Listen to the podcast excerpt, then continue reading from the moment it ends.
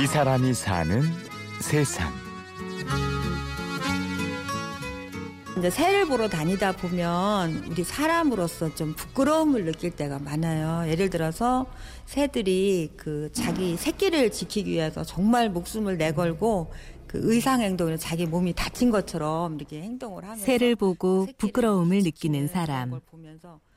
새에게서 배우고 깨닫는 이 사람은 천수만 철새 해설사 안정환 씨입니다. 들었고요.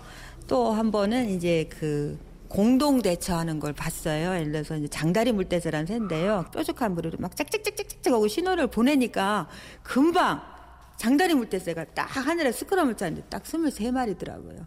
우리 사람들은 망설이잖아요. 내가 갔다 내가 다치는 건 아닌가 하면서 이럴 때 새들은 그런 거 없이 그냥 같이 가서 그 동족을 도와주는 걸 보고 너무 감동을 받았고요. 정원 씨는 새를 잘 압니다. 또 새를 좋아하죠. 아는 만큼 보인다는 말이 있죠. 그래서 정원 씨에게 새는 인생의 선생이 되기도 하고 감동을 주는 드라마의 주인공이 되기도 합니다. 자, 저쪽에 보시면 공장 굴뚝이 보이죠? 그 옆으로 이 천수만 바다가 열렸어요. 철새 공원에서 해설사로 일하는 안정원 씨는 우연한 기회에 새에 매료되어 관심을 갖기 시작했는데요.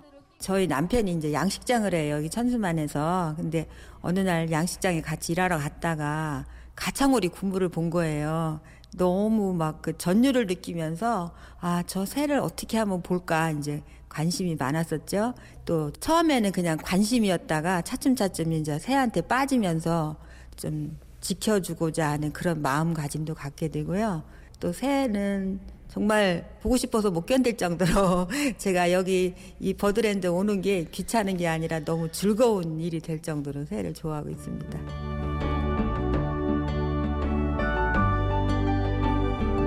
네, 우선 새는 이게 야생에서 살아가려면 모든 감각이 굉장히 발달해 있어요. 그러니까 너무 가까이 가지 말고 또 떠들어서도 안 되고 새와 함께한 지 10여 년. 정원 씨는 새를 보는 것이 큰 즐거움인데요. 그런데 자연의 규칙을 알아야 자연과 함께 할 수 있습니다. 정원 씨는 가끔 규칙을 모르는 사람을 보면 안타깝기만 합니다. 사람들이 새산 찍으러 왔는데 뚝에 막 올라가요. 원래는 뚝에 올라가서는 안 되거든요. 욕심을 부리셔갖고 새가 나는 모습이 멋지긴 하잖아요. 그 일부러 날리는 거예요. 예를 들어서 소리를 지른다는데 돌을 던진다 이런 분들이 있고요. 그다음에 또 둥지 훼손해 가면서 사진 찍는 분들도 있고 새들은 둥지를 아주 최대한 아주 감춰요. 그런데 사진 찍은 거 보면 다 드러나요. 그건 훼손한 거죠. 그러면 대개 새들이 새끼를 포기해요. 이 어떤 인간들의 간섭을 이미 느꼈기 때문에 포기하는 경우들이 많아서 자연과 인간 사이에 적당한 거리 유지. 자연에 대한 배려이자 자연과 인간의 공존 원칙이죠. 어 저기 봐 저기 지금 어 저기 떴잖아 하늘에 내가 뭐예요? 네네 탐방 센터를 찾아오는 아이들에게 자연을 알게 하고 바른 생각을 심어주는 것은 정원 씨가 하는 일 중에 하나입니다. 그런데 가끔 주민들이 새 때문에 오해하는 경우도 있습니다. 조사 다니는데 어떤 분이 오시더니 아니 새가 그렇게 중요합니까? 그래요. 그래서 뭔 말씀이세요? 그랬더니 어 사람이 물에 빠져 죽었대요. 그- 그러니까 경찰하고 가족들하고 세 사람이 왔더래요 근데 새가 죽었다. 그러니까 뭐 열 사람도 더 오더라는 거죠. 그러면서 새가 그렇게 중요하냐? 그렇게 말씀하시는데 그래서 새가 더 중요해서 사람들이 많이 온 걸로 오해를 하시잖아요. 당연히 사람에게는 개별적인 인격체가 갖는 존귀함이 있습니다. 새는 개체가 아닌 자연 생태계의 지표로서 중요성을 가지죠. 사람이 살아가는 환경에 문제가 생기면 미리 알려주는 전령인 셈인데요.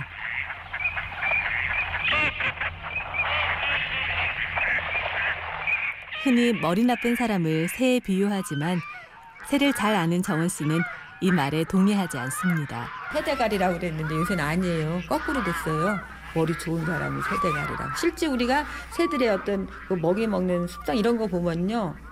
어떤 도구를 이용할 줄 알고 또그 이- 예를 들어서 황로 같으면 소, 소 쫓아다니면서 그 풀 속에 있는 곤충을 잡아 먹어야 하는데 소가 풀 뜯어 먹으면서 입을 움직일 때마다 풀 속에서 곤충이 튀어오르잖아요. 그거 그거 노리고 소 옆에 절절절 쫓아다니죠. 그러니까 누가 볼 땐 소하고 예? 백로하고 굉장히 친할 것 같지만 사실은 그게 아니라 그 벌레를 가서 잡아먹으려고 쫓아다니는 거거든요.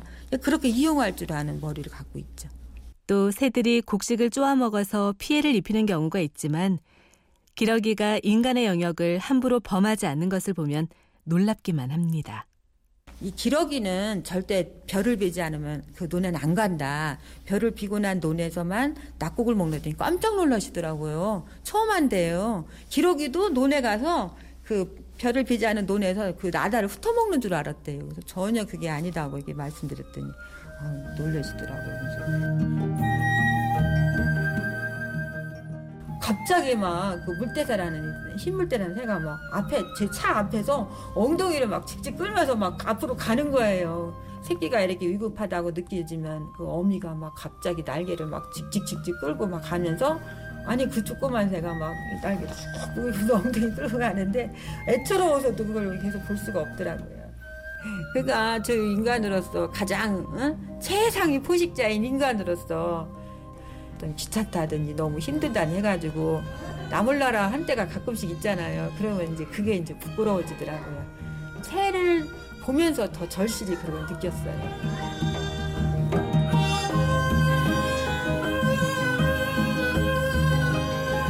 이 사람이 사는 세상.